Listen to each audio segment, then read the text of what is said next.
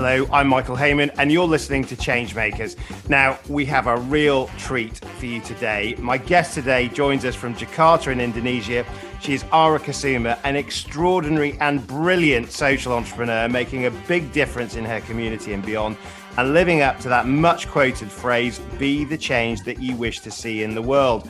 Ara began her changemaker journey at the age of just 10 with the Moose Project. More of that in a moment, but it's basically an initiative to improve the farming of cows. She was elected as a young changemaker by Ashoka, the global platform for social entrepreneurs, and she achieved this at the age of 11. And since then has founded many organizations, including AHA, a project and scheme to improve the access of study resources for children during the pandemic. Now 24, Ara is a change maker in every sense of the word, correcting the problems she sees in the world and keeping her eyes open to new ways of making an impact. Ara, welcome to Change Makers. Absolute pleasure to have you on the show. Hi, Michael. It's an honor to be here. Thank you for having me. Oh, I tell you, we've got so much to talk about. Let's start with the cows. Tell us all about that. Yes, that's my favorite part. You know, cows. I've I've been in love with cows for such a long time. I am a huge Why? fan of milk as well. they are my first love. I I think they are my source of energy and happiness. And and I really like to visit, you know, the farms, the villages with my family to learn about to learn more about it and of course to also play with the cows. So, so let's go back. So this is this is you as a very young child, sort of, right? Know, because you set this initiative initiative up at eight, and so I, I, suppose you had a childhood fascination with with the farm and with with with cows, and you then went on to come up with some really really clever ideas about um, the farmers that you were meeting along the way. Tell tell us about that. Yeah, so uh, I realized that there's actually a difference in the way they manage the cows along the journey. Uh, well, the cows are the same. They both produce milks, uh, dungs, and they they moo as well. But what what I saw on the private farm was that they were able to optimize the resources the cows have integratedly, whereas in the villagers where um, each family typically owned three to five cows. We're managing them individually without any value added processing. So then my family had a conversations and I started to wonder, you know, what if we implement the integrated farming model like the one in the private farm to manage the cows in the village so that it becomes kind of like a, a village incorporation, like a private farm, but the profits and the benefits will not only go to one person, because the owner are all of the farmers. They co-own it together. And this was the Moo project. This this such was born a really um, influential and important initiative to help to provide a collective approach to right. farming and for um, uh, the production of milk. I'm just wondering when you were going to all of these sort of experienced farmers that have done things the same way for generations, and you're the um, the grand old age of eight. Um, what did they make of this sort of like young child that is like a young genius has come up with this idea? Did they did they accept it easily? To be honest, no, uh, because honestly, challenging the status quo was the biggest, you know, challenge that I that I faced when I ran the Moose Project because people look down at me as a as a child, like you're just born yesterday. What are you, what are you doing here? Um, and also there is a hierarchy in where I live, where children are not supposed to kind of like talk freely to the adults, nor you know sharing their ideas on how a certain things could be could have been done. Mm. And farming was was seen as a masculine field in in Indonesia. So being a little girl who has a dream to make the cows and those who take care of the cows happy was not easy at all. Uh, but I also learned that you know through throughout the process that communications is not just about the what, uh, but also the how and the who. So when I communicated this idea, it's not only about the idea itself, but how can I communicate this better to the the villagers as well.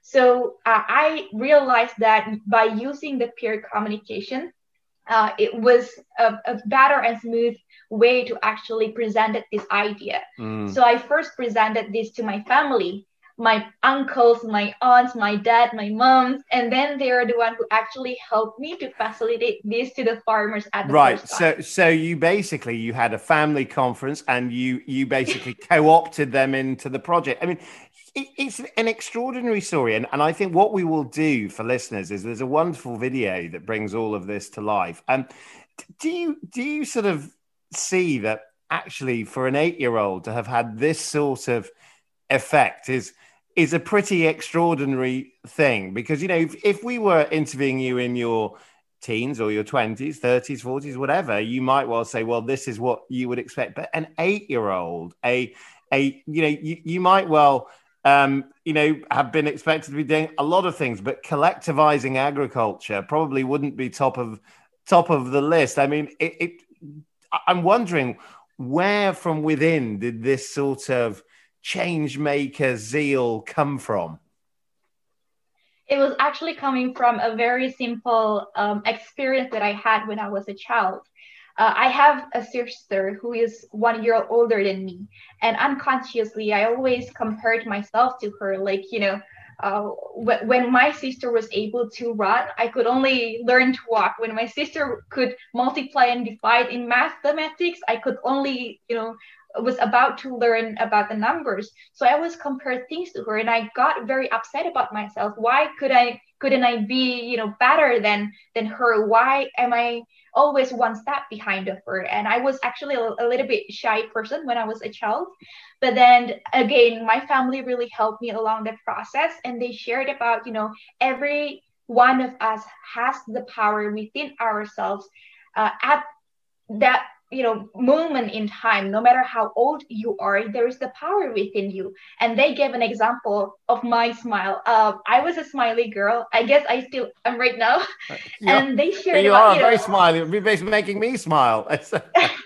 See yeah that's actually what my parents showed me before. Like you know when you smile other people is also smiling and smile is contagious. How you can actually impact other people's life and help them brighten it up a little bit in that day just by you smiling.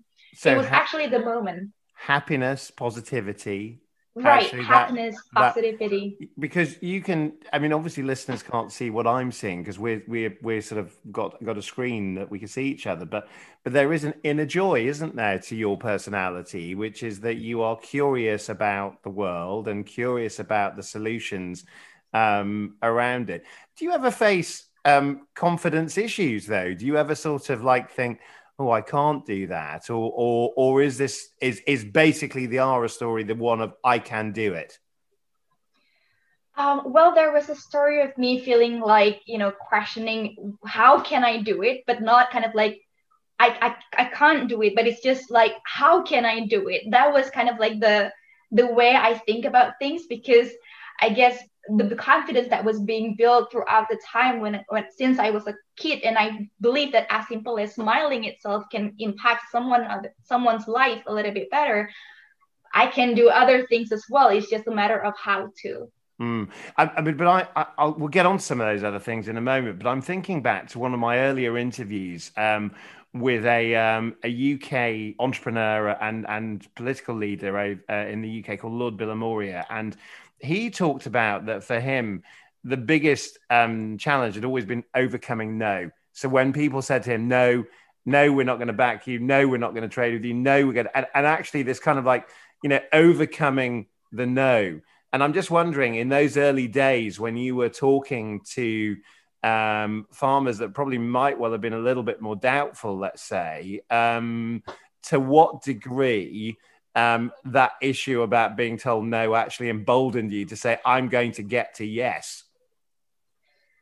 Um, that's a very interesting question. Yeah, I think, well, I've received a lot of no as well. And I, part of me, I think it's kind of like when we imagine a heart into several layers. The outer layer is kind of like a tough one where we received a lot of no, actually, but the inside layer is the soft one where we have the empathy to understand other people's perspective on why they're actually saying no. Mm. And by understanding those perspectives, I could understand why they they say so and then overcome that with oh this is my pers- perspective that is your perspective.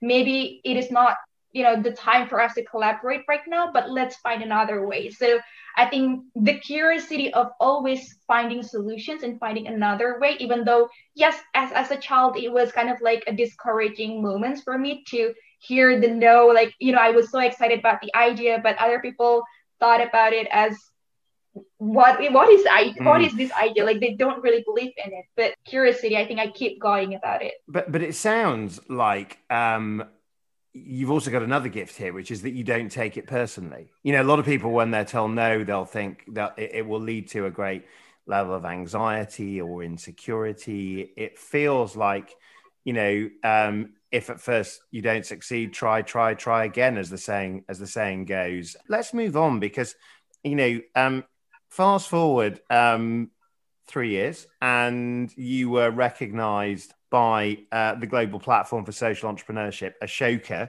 as an elected young changemaker. And this episode um, is very much focusing on on um, Ashoka. We we've um, interviewed the founder Bill Drayton as part of this, and something he talked about was the importance uh, for us all to give ourselves permission to do these things. The actual that, that quite a lot of the first steps start within, and it uh, it starts with that kind of almost inner dialogue with how I might start, how I might start to be the change. I wondered how that um, was reflected in your own journey, and, and, indeed what it means for you to be um, such a young change maker um, uh, as part of that Ashoka Fellowship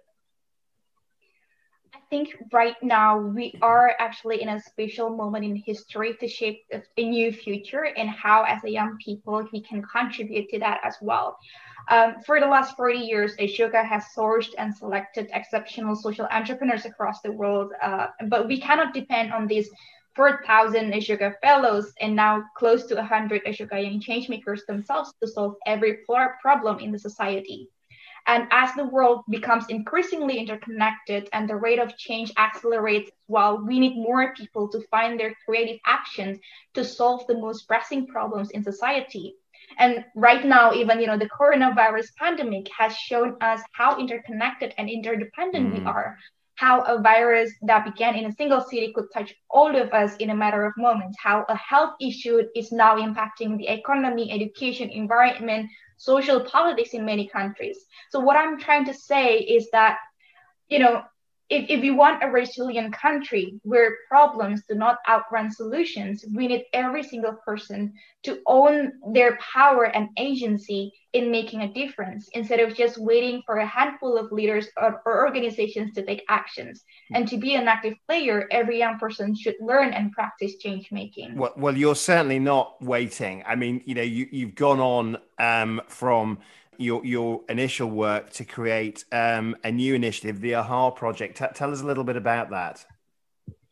Yes. Um, so it was it was actually started when I was at the low point during the self quarantine days where I felt so powerless. So yes, there was that time when when I also felt, you know, powerless that the pandemic issue was just too big to be solved mm. because all I saw was those terrifying news on my phone screen until I reflected back on my journey and changed my view from the national and global news on my screen to the surroundings outside my window.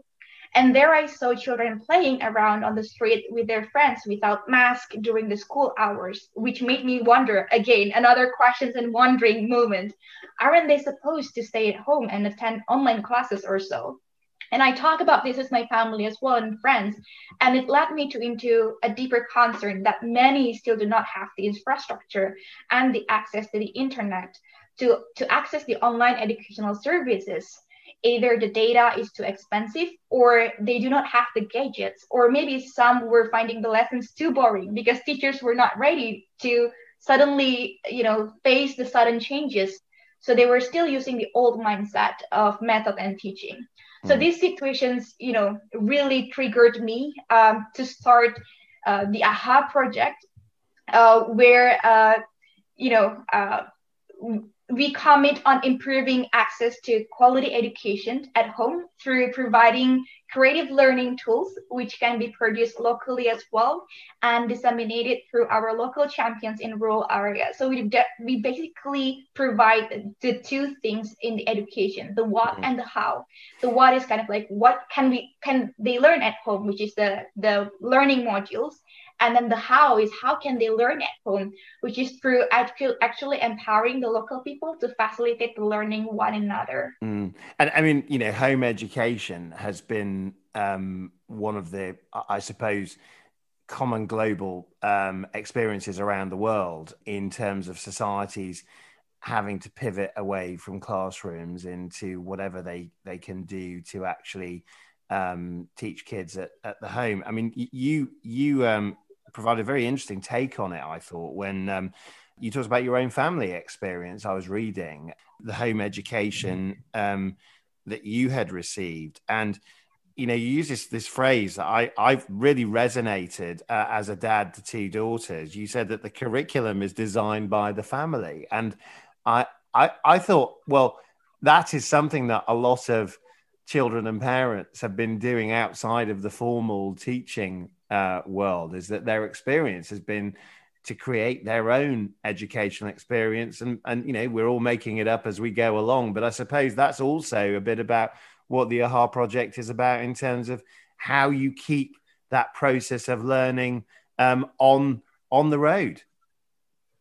Yes that's right and uh, especially because today uh, as the world is changing you know we we realize that educators are not only teachers but also parents and also content creators publishers. They play a lot of critical roles in equipping the learners with the right skills agency and knowledge uh, they need to be able to thrive in this current world.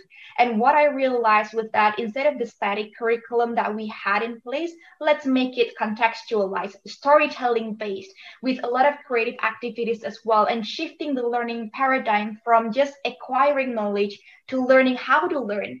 Um, from you know memorizing a theory into discovering and applying it in real life. Mm. That you know a new paradigm where we appreciate the intangibles uh, which means you know the empathy creativity leadership novel attitudes as much as or even over you know the tangibles like the scores or the certificates that we have I, I noticed that on uh, on another podcast, Change the Narrative, um, you, you described yourself first of all as an introverted person. Let's come back to that because that's certainly okay. something I'm recognizing on on this interview. but but you said your initial thoughts that you know you could um, you could feel in your com- comfort zone in the early days of the pandemic, and and and you use this phrase, "I can work in my bedroom now." I mean, how, how does that feel? Kind of like sometime later in the experience, and and and let's let's pick up on this this sort of um, are the introvert. Um, yes. So a lot of people thought that I am an extrovert because I work a lot with people. But actually, I'm more kind of like an introvert. And as an introvert myself, I actually have kind of like the self assurance as one of my strengths. Uh, that's why I'm also strength when other people say no, but I believe it it has to be done so. So I will have the perseverance to do so. Talking about introvert again, I think yes, as an introvert, you know, the pandemic is is also such a, a relief for me to not have to go out there and meet a lot, of, a lot of people in a day. I just, you know, stay in my bedroom and then I could I could still meet a lot of people, but I'm I feel I have my comfort zone uh, and I feel in my own hmm. safe space in my safe, room. Secure. Yeah. Seven secure space where I can ideate a lot of things as well. And that's where, you know, uh, a lot of ideas were, were born, including the peer-to-peer community in Ashoka Young Changemakers and also the AHA project as well. It was kind of like a balance between the um, the secure feelings uh, in my bedroom, but also there is a, a bored song, a, a bored, you know, a, a boring, you know, moment in me, like in this my own apartment in my room what can i do actually? What can i contribute to, to the world? Uh, and that kind of like wondering curiosity moment and bored mm. uh, the bored moment for me com- combined with the with the uh, secured moment in my room is becoming a lot of ideation and brainstorming sessions. I mean, I, I was reading a Medium um, article where you talked about some of the positives um, to come out of, you know, the tragedy of the of the pandemic, but it, it seemed that um, that digital connectivity um, was something that personally for you and a lot of the people you know has been has been a real game changer. Yes, but at the same time, I think growing up with technology has made me realize how important humanity is and connectivity. Um, yes, technology is a tool that we can use to connect one another, but it was because of the human quality within ourselves, because of our empathy, because of our humility is the is, is the reasons why we can use technology in a positive way. Mm. I mean, just just a quick word because I think I think listeners will be interested in in terms of you know your your you're you know we're all going through this in cities and countries around the world, and you know I heard it described the other day as it's like we're all going through the same storm, but we're all in different ships. Um, and you know, I think people are interested in how um, different cities, different countries are going through that experience. I mean, you're you're in Jakarta today, living in Indonesia. Um, just a just a word on on that pandemic experience from your perspective. Um, I, I think a lot of people, you know, take it differently as well not only about you know the the geographical level but also individual level takes pandemic in differently I think from my observations in Jakarta itself, we've gone through a lot of phases in the journey where at first we couldn't really believe that is this really happening? I mean, is this pandemic really happening? And then and then we got the first cases. I think it was in in March last year, and suddenly people realized that this thing is real, uh, and they started to worry about it, uh, and people started to bought a lot of hand sanitizers uh, and really protected themselves.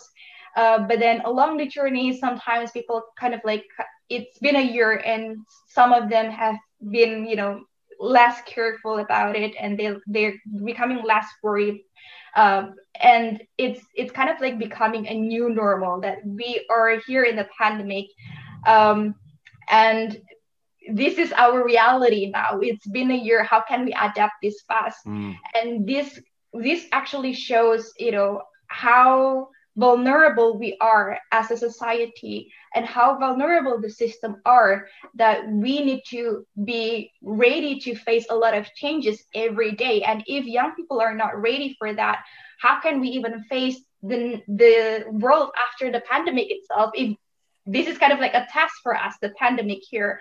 If you're not ready for this how how can you ready for the world after the pandemic or even the next pandemic in the future? It's interesting because if you were to um, tune into the radio here in the uk today pretty much everything is about the vaccines and about their their rollouts. But there is another debate as well which is the responsibility of countries that are really sort of going far ahead to make sure that that the world benefits from this innovation and you know one, wonderful breakthroughs. But but to make sure that you know this is something where there is some equity and fairness and not least because it's in it's in everybody's interest to um to do so. I mean if you were were sort of wanting to give a message um to listeners about you know about that about the views that, that you might have, what, what would what would you share with us? What what would be your um, what would be your message?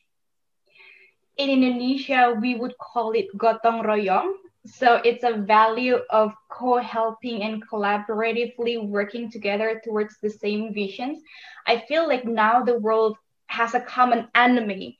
So the pandemic is our common enemy, where usually when we have a common enemy, we would be able to unite together and um, do something about it and be less uh, think about our ego, but more kind of like a, a collective actions towards the same vision. So this is actually our moment to foster more collaborations across countries. So in case, you know, for example, if we are doing the productive measures to prevent the transmissions just within our countries, but then not helping and and, and uh, advocating others to do so, it might also put us and our beloved ones in danger. So it is not something that we can solve alone, and we have to work together um, to fight this common enemy and achieve a better future. Mm. I mean, when I listen to you, you're, you're the sort of person that makes me get very excited about the potential of new generations of young leaders and young people with ideas and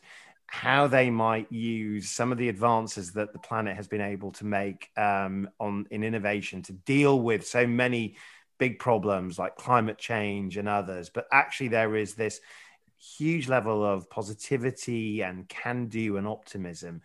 And to that degree, a lot of people will say, well, look, people at Ara, they are the pathfinders, they are the examples of where things might go in a more positive direction.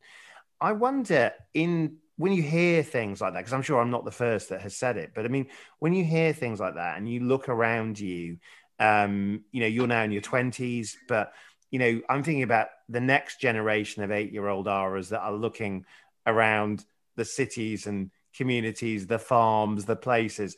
In terms of how easy it is for them to affect change, do you, do you think do you think things are getting better and, and easier, or or or is it, as a lot of people will say, actually the world is getting more difficult, not not not more easy to to make positive change happen? Um, there there is the the side where you know right now the world is becoming more complex. Yes uh, that is a fact indeed. But there's also another way to look at it where it is actually easier to create a change with a lot of opportunities out there with technology with the increased level of awareness on the issues that are happening around us. And you know um, i think as as a young people um, myself I, I i'm more you know kind of like positive and optimistic about it especially how i also you know met a lot of Ashoka young change makers from other countries as well. We've just welcomed the 43 young change makers in the global community uh, in addition to the 53 that we elected in 2018 and 2019 and they're from india brazil indonesia us bangladesh working on so many different issues like agriculture, human rights, uh, gender equality, education, and that I think that was kind of like a moment for me where I realized that this is possible. Yes, it, it is still not a norm for a young kids in our country to create a change, but it was not impossible either. Mm. So this is a possibility for us that we should tap into. Uh, and young people are powerful. They are ready to go beyond themselves, to go beyond their initiatives to help others to make a difference. And, and I suppose when you look at the motivations for that, in terms of what comes from within, um, for some people that's driven by anger and frustration, and that can lead to outcomes. Um, some of them can be very negative, and some of them can be positive. There is also those, and I think you know having listened to you and, and seeing how you come across is that there is a serenity, a kindness, there's a gentleness to um, what you talk about. There is a kind of innate sort of positivity that that that kind of is more more about persuasion, I suppose. Um, the world of of kindness is something that I think a lot of people are thinking about how they hope the world might change after the pandemic when we talk about things like the reset or the rethink. I just wonder a, a, final thought from you in terms of people that are thinking this way, or the people that are thinking, you know what, I've just listened to a really wonderful, you know, sort of young change maker there. Um, what, what's your message to them about that style, that that kind of worldview, if you will, um, and and and its future?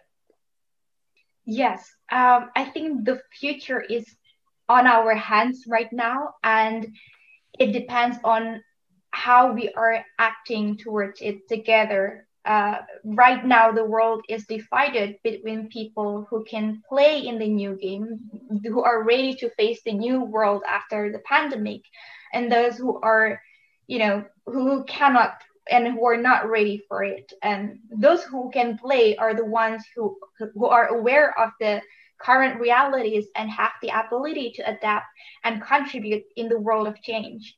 The gap is getting wider, to be honest. Um, I read an article about how it uh, it is going to create a K shape of, of gap uh, in the future, but we want to ensure that everyone can take a role to help each other, regardless of the age and where we live, to close these gaps. And for adults, this might include, you know, creating the space for young people to lead. But for young people, it could mean, you know, discovering how you and your friends can support your community, whether it is speaking up about injustice, helping neighbors get food supplies, or organizing a group of friends to tutor younger students online. And you know, together with the Ashoka change makers and also the, the strategic partners in the ecosystem of youth like teachers, unions, media, publishers, governments, everyone, we can call it the movement to reach as many young people as possible. And there's always an opportunity to step up, whether in time of crisis or every day. Well, all I can say is watch out, world. Thank you to my guest, Ara Kusuma. I mean, what a change maker. I hope you've enjoyed it um, as much as I have, Ara. It's a pleasure for me. Thank you, Michael. I love your questions. Listen, that's been absolutely brilliant to have you on the show. Um, I think it's been an absolute showcase of positivity, optimism, and inspiring ideas about how you can make a difference. Do join me next time on Changemakers.